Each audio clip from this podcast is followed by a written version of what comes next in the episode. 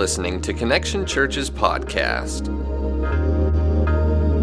Well, happy Father's Day to all the fathers out there. I'm glad you are here. It's awesome to see you, bring your family to church on Sunday, on Father's Day, um, and, and excited to celebrate that. Um, also, today, um, you saw the video about VBS. We had an awesome week with that. It was a great week to see all the kids being poured into and had a chance to teach them on Sunday. It was funny because five of our pastors taught the five lessons in the main group sessions uh, during the week. And I've never seen our pastors more nervous than they were giving a five minute talk to a bunch of uh, kindergartners, you know, and uh, we were all pacing. I mean, I think they wore out the, the carpet in my office, pacing back and forth. You know, I don't know what, what am I going to say? How am I going to talk? Are they going to look at me like I'm crazy? And, yeah, they are, and, and it's just kids. Um, but but uh, once we got in there, we had a blast doing that, and it was a good week and uh, just had a great time. So, um, today we're starting a new series. Uh, the name of the series is Good Goodbye. And we're going to jump from the book of Revelation back into the Gospel of John, where we left off a few weeks ago. And we're going to be um, in the end of chapter 13 and then in chapter 14. Um, and this section of scripture we're going to be looking at over the next three weeks is called the. Um, Jesus' farewell discourse. This is um, where Jesus begins to tell them that he's leaving. He's told them about the cross, but he begins to expound on that even more. He begins to make sure that they understand that he's going to be gone, that he's not going to be there, um, and he begins to prepare them for what they'll be facing. And so, as you think about these the next three weeks, it's, it's, we came up with the name Good Goodbye because it's actually, as we're going to see, a good thing that Jesus left them that Jesus died, that Jesus rose again, and that Jesus ascended to sit at the right hand of the Father, where he now makes intercession for us. Because when he did that, he was able to send back the Holy Spirit. And now the Holy Spirit moves and works in our lives. And so Jesus' goodbye, though hard for the disciples, they would ultimately find out, as we should find out in our lives, that it was a good goodbye. It was a good thing that he left. And so that's what we're going to be looking at over the next few weeks, um, is how this was a good goodbye for us and what that means for us. So if you have your Bibles, we'll look in uh, chapter 13 of the Gospel of John. If you don't have a Bible, it'll be up on the screen. If you'd like a Bible, we'd love to give you one. Uh, we can do that at our next steps tables if you just stop by there and let them know. Um, I want to read just the first verse right there. Verse 33 is where we're going to start. Chapter 13, verse 33. And then we'll jump in and get going. It says, My children, I will be with you only a little longer.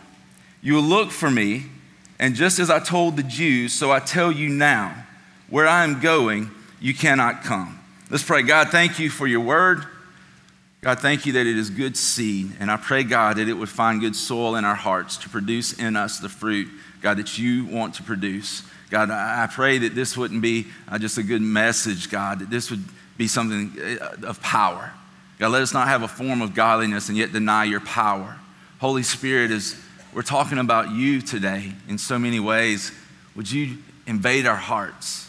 Would you give us hearts to receive what it is you want to do today? Openness, God, to do and receive what you would have for us. Jesus, we thank you for being here now through the power of your Spirit. In your name we pray. Amen. Amen. How many of you have ever had a dream that was so real when you woke up, you kind of thought it actually happened? You ever had a dream like that? Like, uh, I don't know, um, I, have dreamed before that Susan and I got into a fight.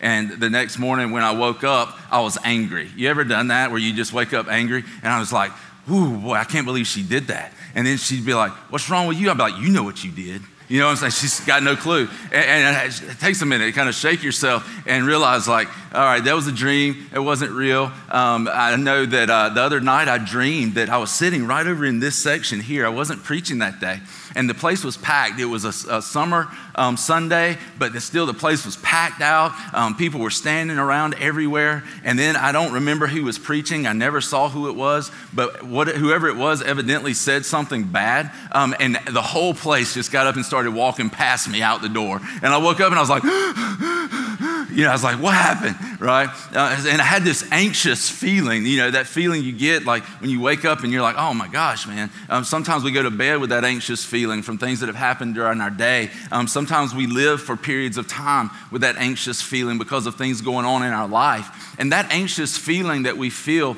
is very uncomfortable. It's not something that we desire, it's not something that we want, but all of us experience it at some point in time um, and to different degrees.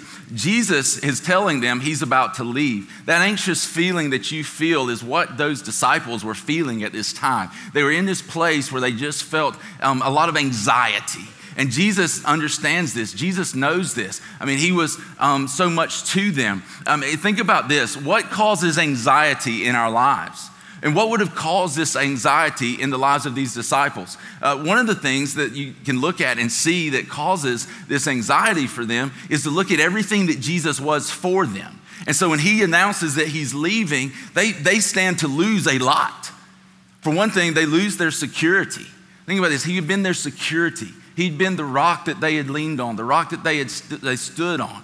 Um, he had been their significance. Think about walking around with the miracle worker, right? Uh, they walked around, they had probably uh, had their chest poked out a little bit because they were with Jesus and they were his disciples and he had picked them. And, and so there was significance to be found in following Christ and being his disciple. And now he's leaving. They're about to lose this. Um, there was their identity. Uh, you think about even when Peter denies Jesus um, later in the Gospel of John, uh, and he goes and he's standing by the fire, they kept referring to him as you're one of his disciples, one of Jesus's disciples. And so we see in this that their identity was being shaken. How, who are we now that Jesus is going away? Um, you see that their provision was being taken away.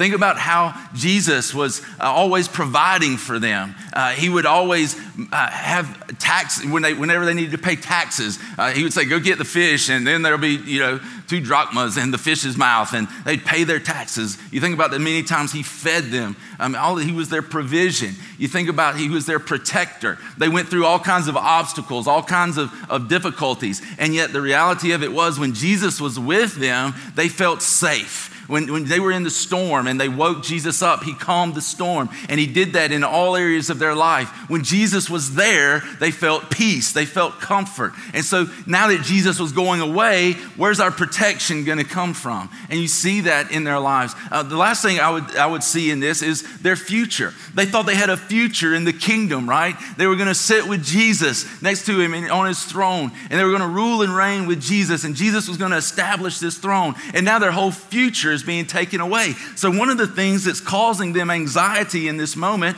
one of the things that's causing them trouble is the fact that Jesus is going away and they stand to lose all of those things. Listen to verse 34 and 35. Here's something else that's going to make them feel anxiety. Verse 34 says, A new command I give you love one another. As I've loved you, so you must love one another. By this, all men will know that you are my disciples, if you love one another.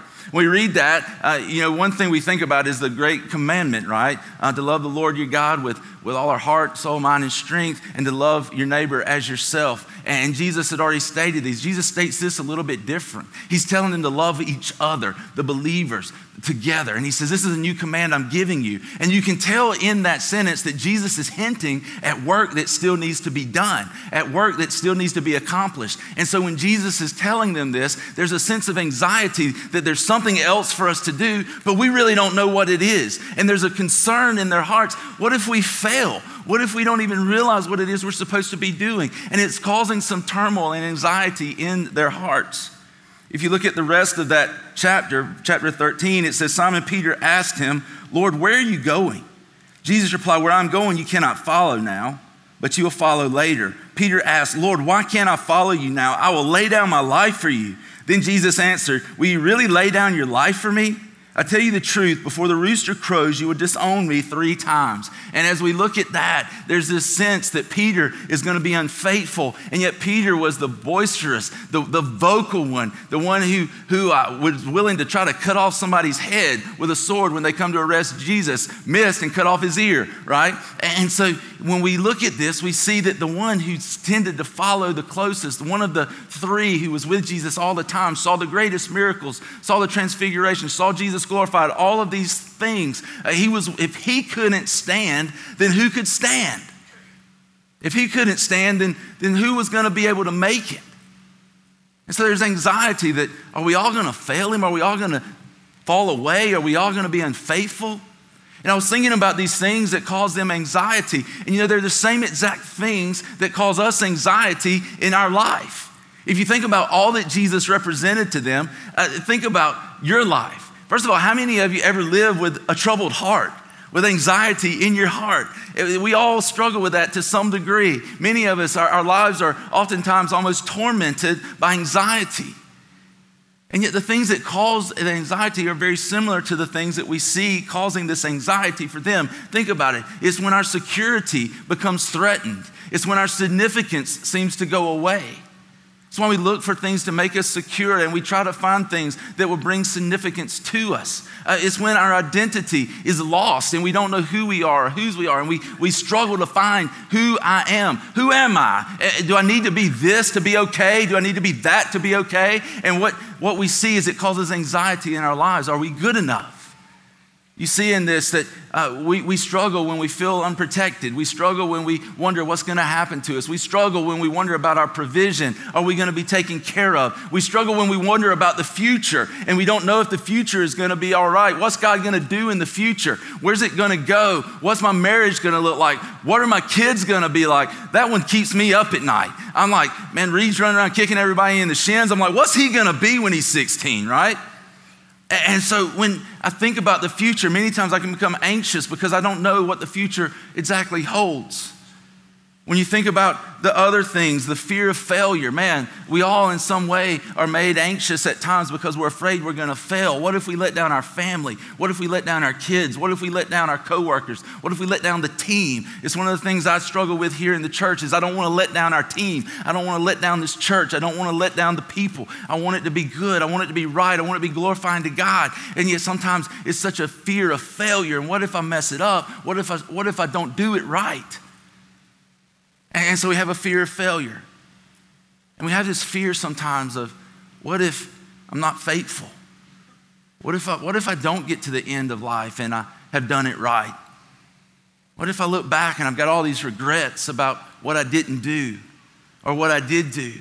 And I have all these what ifs in my mind. What if I had? What if I had? What if I had? And many times those things tend to haunt us now.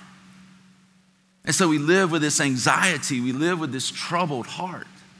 And yet Jesus is about to leave, and then he tells them, and he finally answers Peter's question in verse 14 or verse 1 of chapter 14.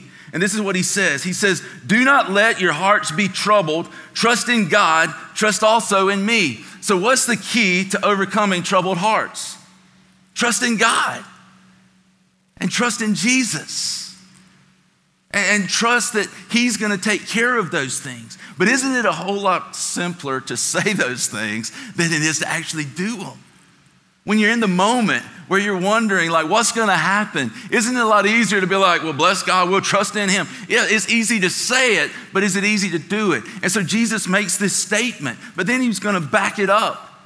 He's going to back it up with some promises that he gives. And if you and I can grab hold of these promises, if you and I can stand on these promises, if you and I can trust God in these promises, then when the things of the world begin to try to shake our foundation, we stand firm on something that will stand.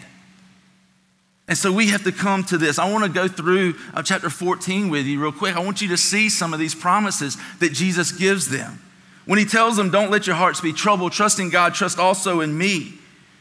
The next thing he says is in verses 2 through 4, he said, In my father's house are many rooms. If it were not so, I would have told you. I'm going there to prepare a place for you. And if I go and prepare a place for you, I will come back and take you with me, that you may also be where I am. You know the way to the place where I'm going. And so, Jesus, to back up this statement that if you'll trust in me, you'll have peace. If you'll trust in me, I can calm your troubled hearts. He tells them this, and he, the promises that he's making them is that I'm going to be with you for eternity. I'm not going to leave you, I'm not going to forsake you. I'll be with you for eternity. And we see this in here his promises that he's going to come back for them, that he's not going to leave them uh, to themselves, but he's going to come back. And so, the great promise of God is that our eternity will be with Christ. I've said this before, but I would say it again. If we don't enjoy his presence now, why would we ever want to go and spend eternity with him? So the call to our lives is do we enjoy him now? Do we spend time with him now? Because He's telling us here that that's the promise, is that he's going to come back for us and that we'll spend eternity with him in his kingdom. They were so worried about what the future held and what the future held for the kingdom. And he said, I'm coming back for you. That hasn't changed, but you've got to open your eyes and see the bigger picture that it's not about this kingdom on earth, it's about the kingdom of heaven and the new earth that will be. So many times we get so worried and tied up over the future because we lose sight of what God's really promised. And for those of us who are in Christ, what our inheritance is it's everything that is Jesus. It is everything that, that is about Him, and it's everything, has everything to do with us being in His presence forever. That's what we have to look forward to. That's what many times keeps us moving forward when our present and our future seems to be coming unraveled. It's the hope and the knowledge that I'll spend eternity with Jesus in glory. Verse 5 says, after Jesus makes this statement, Thomas asks him a question. Thomas said to him, Lord, we don't know where you're going, so how can we know the way? And Jesus answers in one of those famous scriptures Jesus answered, I am the way and the truth and the life. No one comes to the Father except through me. If you really knew me, you would know my Father as well. From now on, you do know him and have seen him. Listen, the second promise that Jesus tells them is this I've made a way where there is no way.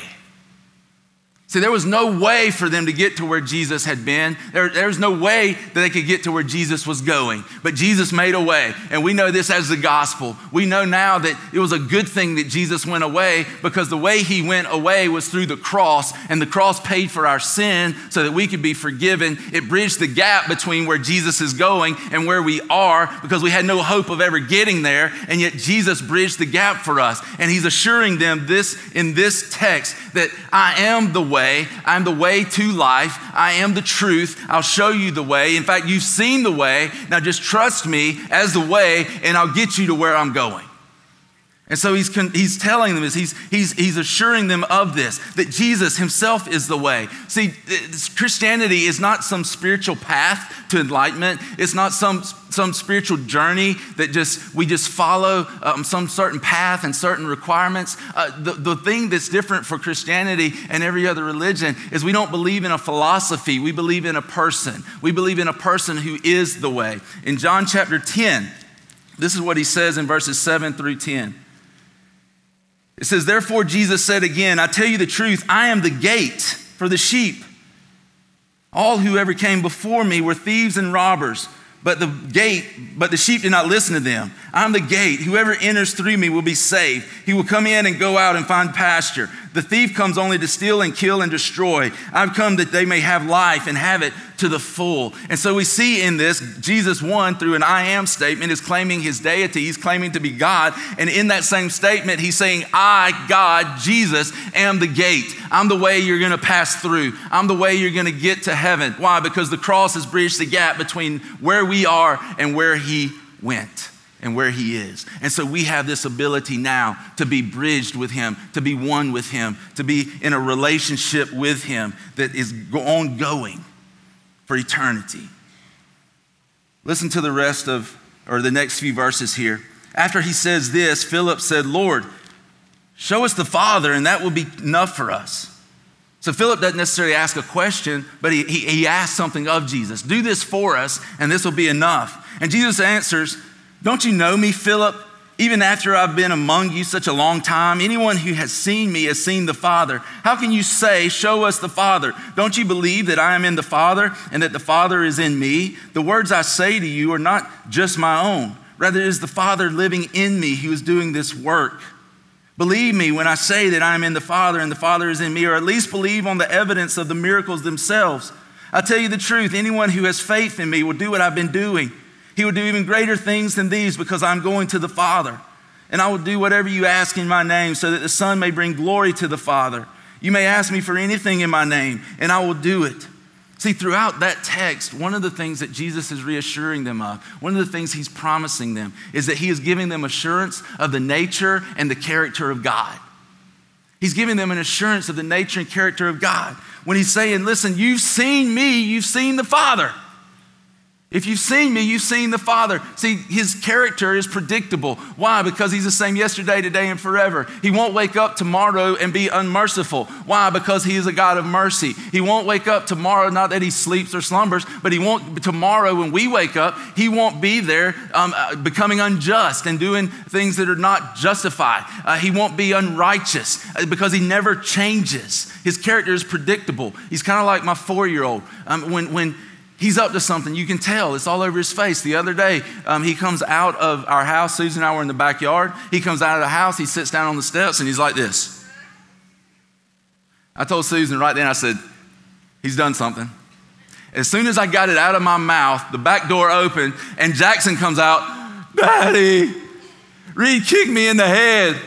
And, and, it was so plain and so obvious to see. How do we know that? Because we know his behavior. We know his, it's predictable. We know that he and his brother Jackson, they fight like cats and dogs. They fight all the time. And, and so we knew by his behavior that he was up to something. Listen, we know that, that if my four year old is that predictable, think about how much more the God of the universe is predictable. We know what he's like, we know who he is. He's not going to change tomorrow, he's not going to change next week, he's not going to change change next year. The promises he's made are yes and amen in Christ, period. That's it. That's the end of discussion. Everything he's promised will happen. Everything he's promised is going to happen because he is good, he's sovereign, he's faithful, and we can trust him, and we know that he's going to do everything that he said. And so we can trust him. And we have this assurance of his nature and character. We know what he's like when we look at Jesus. You want to know what God the Father is like? Look at Jesus. Hebrews 1 3 tells us that he's the full expression of God. That we can know what God is like by looking to Christ. This is something you can do at home. You can sit down and make out a list and ask this question What would I want God to be like? And you write that down and then you compare it because I did this. I listed out the 10 things that I would want God to be like, and every one of them, Jesus fulfilled. As we look at this, we see the full expression of God in Christ. He came to reveal him to us. The next few verses, it says this. It says in verse 15, If you love me, you'll obey what I command, and I'll ask the Father, and he will give you another counselor to be with you forever. The Spirit of truth. The world cannot accept him because it neither sees him nor knows him, but you know him, for he lives in, with you and will be in you. See, the, the next promise that he makes for us is the giving of the Holy Spirit. And this is something that many people, many Christians, we forsake this, this uh, gift of God, who is God, who is the Holy Spirit. In fact, many times we, we relate well to the Father, we relate well to the Son, but we sort of disregard the Spirit. Many times we don't call him him or he, we call it it. Why? Because it sim- simply seems to be hard to understand. But the thing that if you look at this, you can begin to understand that is just as we can look at Jesus and understand who the Father is, we can look at Jesus and understand who the Holy Spirit is. We can look at Jesus and begin to understand the role of the Holy Spirit. But here's the thing we can't do, church. We can't do life without without the Holy Spirit. Just like the disciples could no longer do life without Jesus, we can no longer do life without the Spirit of God. I think it was Billy Graham who made the comment that 95% of everything that's done in church today could be done without the Holy Spirit. That's, that's not good. that's wrong.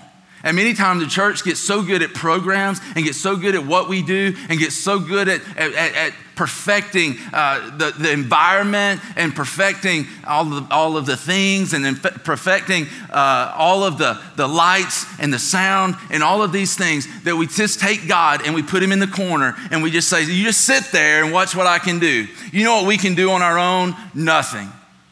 You know what you can do in your life apart from him? Nothing. And many of us today, including myself, we need to come to a place where we surrender to the Spirit of God, where we say, Jesus, I need your Spirit in me. Send Him to live in me because I can't do it on my own.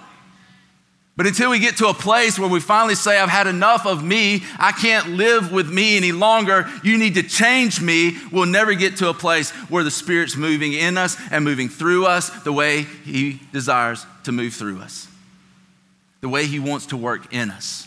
And as He begins to promise these things, there's some things that we see. For one of them, He says that He's going to ask the Father, He's going to give another counselor. The word for another means one just like. Counselor is the word is paraclete. It means advocate. So basically, what he's saying is, I'm going to give you another advocate. I'm going to give you another Jesus. I'm going to give you one who not only will walk beside you, but that will be in you and live in you, empowering you. So he tells us that this is what the Spirit of God is going to do. He says, and he will be with you forever. So we need to understand that the Holy Spirit, when he comes into our lives, he is the personal presence of God. He's the personal presence of Jesus working in our lives. And, and we can think it's cuckoo, we can think it's way out there, but the reality of it is, we can't do what God wants us to do apart from the Spirit of God. We can't overcome our flesh. We can't overcome our evil desires. We can't overcome our addiction. We can't overcome anything until we surrender to God's Spirit. We've got to come to a place where we finally say yes to Him.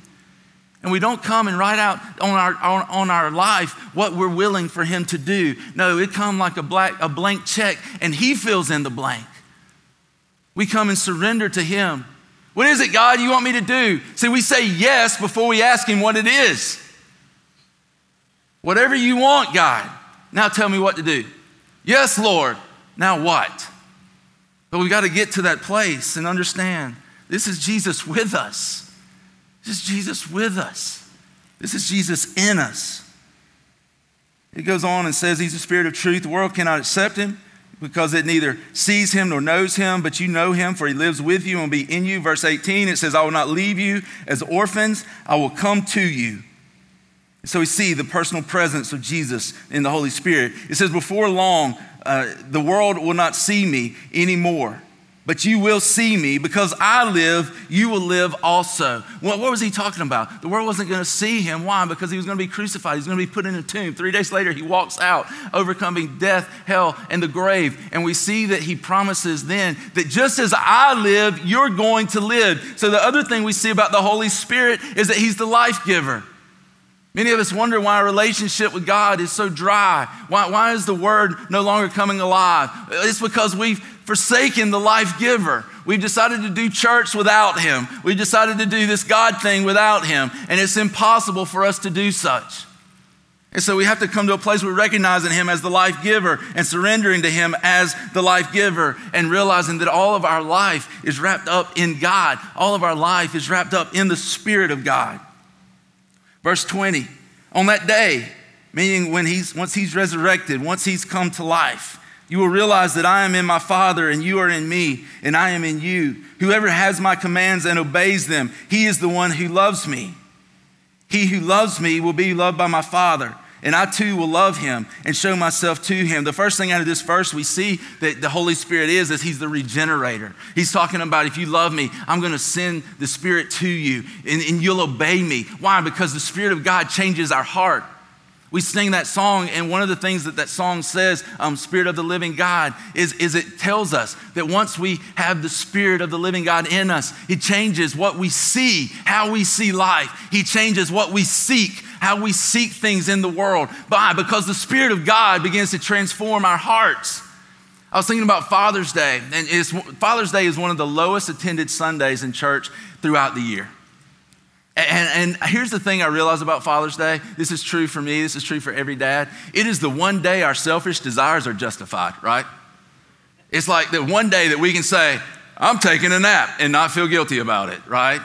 We can just, just and I remember one time somebody was like, What you gonna do for Father's Day? I was like, I'm gonna take a nap. And Susan's like, That's not different than any other Sunday. I was like, Better hush, woman. And, and, and it's that one day that our, our all of our selfish desires, whatever we want to do, right, uh, with, with certain boundaries, um, whatever we want to do. And here's the thing I've realized, and it's such a sad thing that, that this Sunday would be the least attended Sunday of the year. And what I realize is if we look at what we do on Father's Day and ask the question, did I lead my family closer to Jesus or further away from him? Then that is a convicting question because that tells us what we do the other 364 days out of the year because it points to our true desires. Do we really want to lead our families the way Jesus? See, to do that, it takes a transformed heart. It takes a regenerated heart. It takes a heart that, that, that, that wants and desires the things of God, which is not our natural tendency. Next thing out of verse 21 is it says that he's going to show himself to us. The Holy Spirit is the revealer. He teaches us more about Jesus. It says he's the spirit of truth. He teaches us things about who Jesus is and what he's like. Following that, Philip, or Judas, not Judas Iscariot, said, this is in verse 22, but Lord, why do you intend to show yourself to us and not to the world? So this is his question. You say you're going to show yourself to us through the Spirit, but what, what, what, why? Why are you doing this? And then Jesus replies, If anyone loves me, he will obey my teaching. My Father will love him, and he will come to him and make our home with him. He who does not love me will not obey my teaching. These words you hear are not my own, they belong to the Father who sent me. See, here's the promise of Jesus in this text. He's saying, If you love me, we'll come to you. But he's not just saying for eternity, he's saying now. He's saying right now, he's saying, Philip, the reason I'm going to reveal myself to you is because you love me. The reason I'm going to reveal myself to you is because I love you. And that's what people do. They share their lives together when they love each other, when they care for each other. And he's saying, right now, we'll come and make our home with you. But my question to you is this Have you experienced that? Are you experiencing that? Are you experiencing the presence of the Spirit of God? Are you experiencing the presence of Jesus in your day to day lives? Or are we going through life just mustering up our own strength? I was thinking about Isaiah in, in chapter 40, and I want to read this to you just real quick. It begins in verse 25. This is what the Lord says He says, To whom will you compare me? Speaking through the prophet Isaiah. Or who is my equal, says the Holy One? Lift your eyes and look to the heavens. Who created all these? He who brings out the starry host one by one and calls them each by name because of his great power and mighty strength. Not one of them is missing. Why do you say, O Jacob, and complain, O Israel? My way is hidden from the Lord, my cause is disregarded by my God. Do you not know? Pages stuck together. Do you not know? Have you not heard? The Lord is the everlasting God, the creator of the ends of the earth. He will not grow tired or weary, and his understanding no one can fathom. He gives strength to the weary and increases the power of the weak. Even youths grow tired and weary, and young men stumble and fall. But those who hope in the Lord will renew their strength. They will soar on the wings like eagles. They will run and not grow weary. They will walk and not be faint. I read that just to tell you that if you are in Christ, this is the Spirit that is in you. This is the God who lives in you. This God who, who, who put the stars in place, knows every one of them, holds them in place. Not one of them is missing. This God who, who's bigger than anything we face. And Jesus is saying, This is the God who's with you now.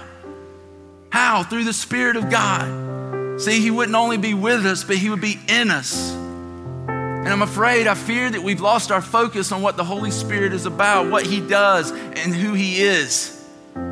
We need to see Him as God. We need to relate to Him as God. We need to call on Him as God. On him as God.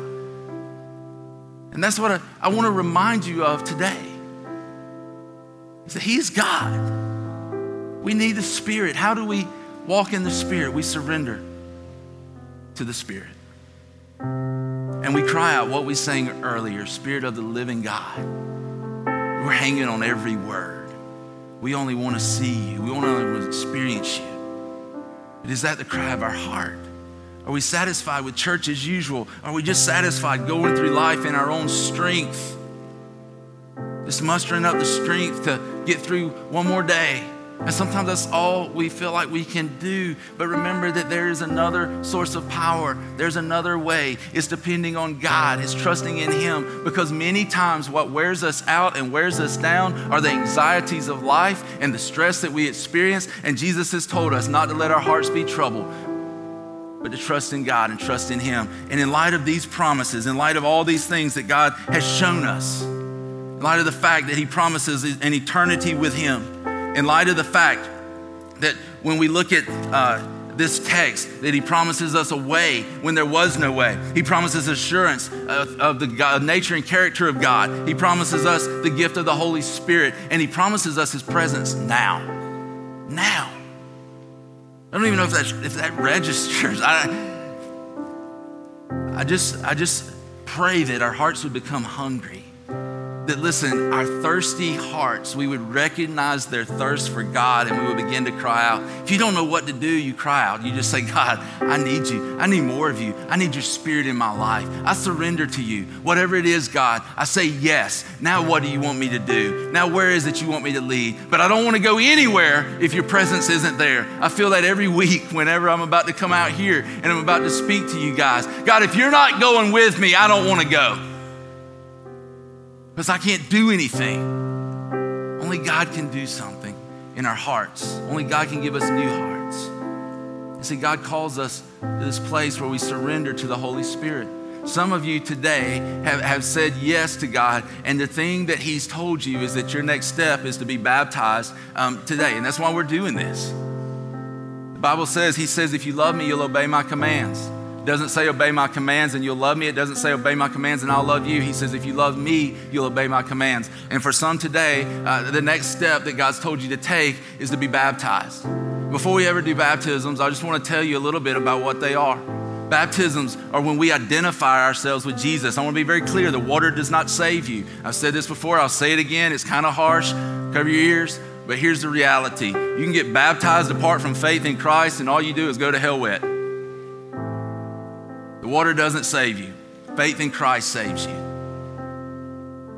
This is our identification with Jesus, publicly saying, I'm a follower of Jesus. I'm a follower of Christ. It's the first thing that Jesus tells us. It's the first thing the Bible teaches us that once we are saved, once we give our life to Him, that we go into the baptismal waters and we're baptized in His name, making a public profession of faith, saying yes to Him. It's our identification with His, his uh, cleansing our life through His death um, on the cross, where we go under the water and we come back up. It's symbolic of our, our identification with His resurrection, that one day we'll experience the same thing as we go under the water and we come back up. Uh, it's our identification with the community of believers. It's saying, I belong to this body of Christians, I belong to the body of Christ, um, not just to Connection Church, but to the body, the Big C Church. And we're saying we um, are a part of this body. It's our identification with Him, of His purity, of His resurrection, of being a part of His body. For some of you, maybe you've never been baptized or you haven't been baptized as a believer. Here's the three questions I would ask you that'll help you decide that. Have you confessed Jesus as the Savior of your life? Is He the Savior of your life? Have you said yes to Him as Savior, trusting in Him, putting the full weight of your eternity on Him? If you have done that, then He is the Savior of your life. Um, have you said yes to Him as Lord of your life? Have you made Him the Lord of your life? Have you not only confessed with your mouth that Jesus is Lord, uh, but, but also in surrender, you said, God, you are my God. You, I, I, put you on the throne of my life. I surrender my life to you. Because here's the reality in order for salvation to take place, we, we need to confess that He is our Savior, and we need to surrender to Him as Lord. Here's the third question I would ask you Have you been baptized as a believer?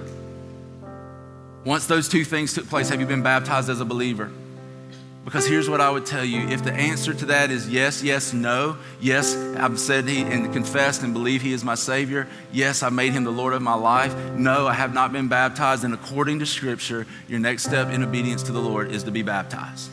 I can't make you do that, only the Spirit of God can, can prompt you to that. But today we're going to celebrate those who've taken that step and who said, have said yes to baptism. I'll be honest with you, I don't know if anybody's getting baptized in this service. But I'm going to believe that in just a second, we're going to see people come forward who, who say, Yes, today's the day I need to be baptized. If you didn't bring shorts, you didn't bring shirts, you didn't bring um, underclothing, you didn't bring anything, we got it in the back. Here's the question Is it your day, today, today, that you take the next step of being baptized? If it is, then I'm going to invite you on the count of three. You get up and you come and you come forward. We're going to celebrate you being baptized. If nobody responds, it's going to be really embarrassing, but it'll be all right. We'll live through the awkwardness. So I'm going to, on the count of three, on the count of three, you begin to move. One, two, three. Anybody in this service today that's going to be baptized? You know that the Lord's speaking to your heart and saying, Today is the day. Cody, our youth pastor, is the only one. Anybody in here today?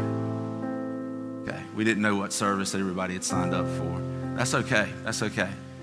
The thing that God's really put on my heart for you, and I was going to do this after we dismissed the people who, who were being baptized. The thing that God's really put on my heart this morning for the rest of us, who maybe we've said yes to that, is where Jesus goes on in verse 25 and he says, All this I've spoken while still with you. But the counselor, the Holy Spirit, whom the Father will send in my name, will teach you all things and remind you of everything I've said to you. He says, Peace I leave with you, my peace I give you. I do not give to you as the world gives. Do not let your hearts be troubled and do not be afraid. Jesus ends that paragraph with, with the very uh, thing that we began in the beginning with. Do not be troubled, do not let your heart be afraid. And he tells them, I'll give you peace.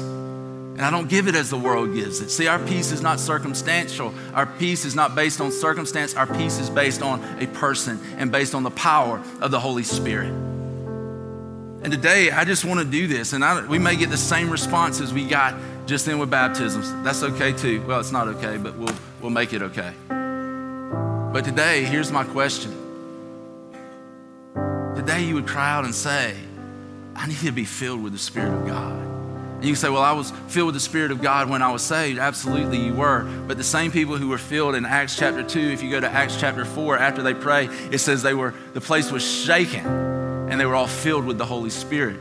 If you go to Ephesians 5:18, the Bible tells us to be filled with the Holy Spirit. It literally means be being filled as a continuation. And maybe you're in a place where it just seems dry. Maybe you're in a place where it just seems like I, I need something more. Maybe, listen, maybe you're in a place like I was several years ago when I began to realize there's more to God than what I'm experiencing. I want more. I want more. And today you're re- willing to say, I surrender to that more. Whatever that more is in my life, I'm going to say yes, and then I'm going to let God do what He does. This is what I'm going to ask you to do, and then I'm going to dismiss everybody else, and we're going to pray for you. I'm going to ask you to come and not kneel here at the altar. I want you to come, and I'm going to ask you to come and stand up here so that me and our prayer team can come and pray for you because I believe this. I believe there's power in the laying on of hands, and the power, there's power in prayer. And I believe God responds to our faith when we come and surrender to Him, and I believe God desires to do a great work in you. He desires to do a great work in me, and I would ask you that when I ask you to come, that you get up with a heart of expectancy, expecting that God would do something in your heart, and not even knowing what that is yet, but saying yes to Him. Now, God, do what you will in my life and in my heart. So here's the thing I'm going to give you this opportunity. If today you would like prayer for that, if you'd like prayer for the Spirit to be filled again, to be constantly filled, maybe be refreshed, whatever language you want to use to describe it you desire more of God, I'm going to ask you, would you get out of your seat? Would you come and let us pray for you right here? Would you move? I can count to three we can do it that way, or you can just get up and come on if that's you. Just come on. Let's just do it that way. You just come and let us pray for you. Just come and stand here. We're just going to come by and pray for you. we need the Spirit of the living God. It's not just a song we sing, it's what we truly need, it's, it's who we are. I'm going to ask the prayer team, uh, maybe some of our Connect group leaders, if you would come and begin to pray for these people. The rest of us, let me pray, pray a quick prayer over you guys. If you still feel the tug, you come on, we're going to pray for you. Jesus, we thank you for your heart. Thank you for our lives. Jesus, as we go out of this place, fill us, flood us with your spirit. Jesus, do what only you can do in our hearts and our lives. Change us, God. God, move in us. Give us boldness. Your word says that when they were filled in Acts chapter 4, they preached the word boldly.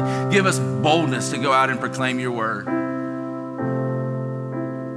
God, speak peace to our hearts through your promises, through, God, your promises for us. Let our troubled hearts be stilled. Let our troubled hearts be brought to peace. Let anxiety and anxiousness flee as we surrender and we trust in you, God.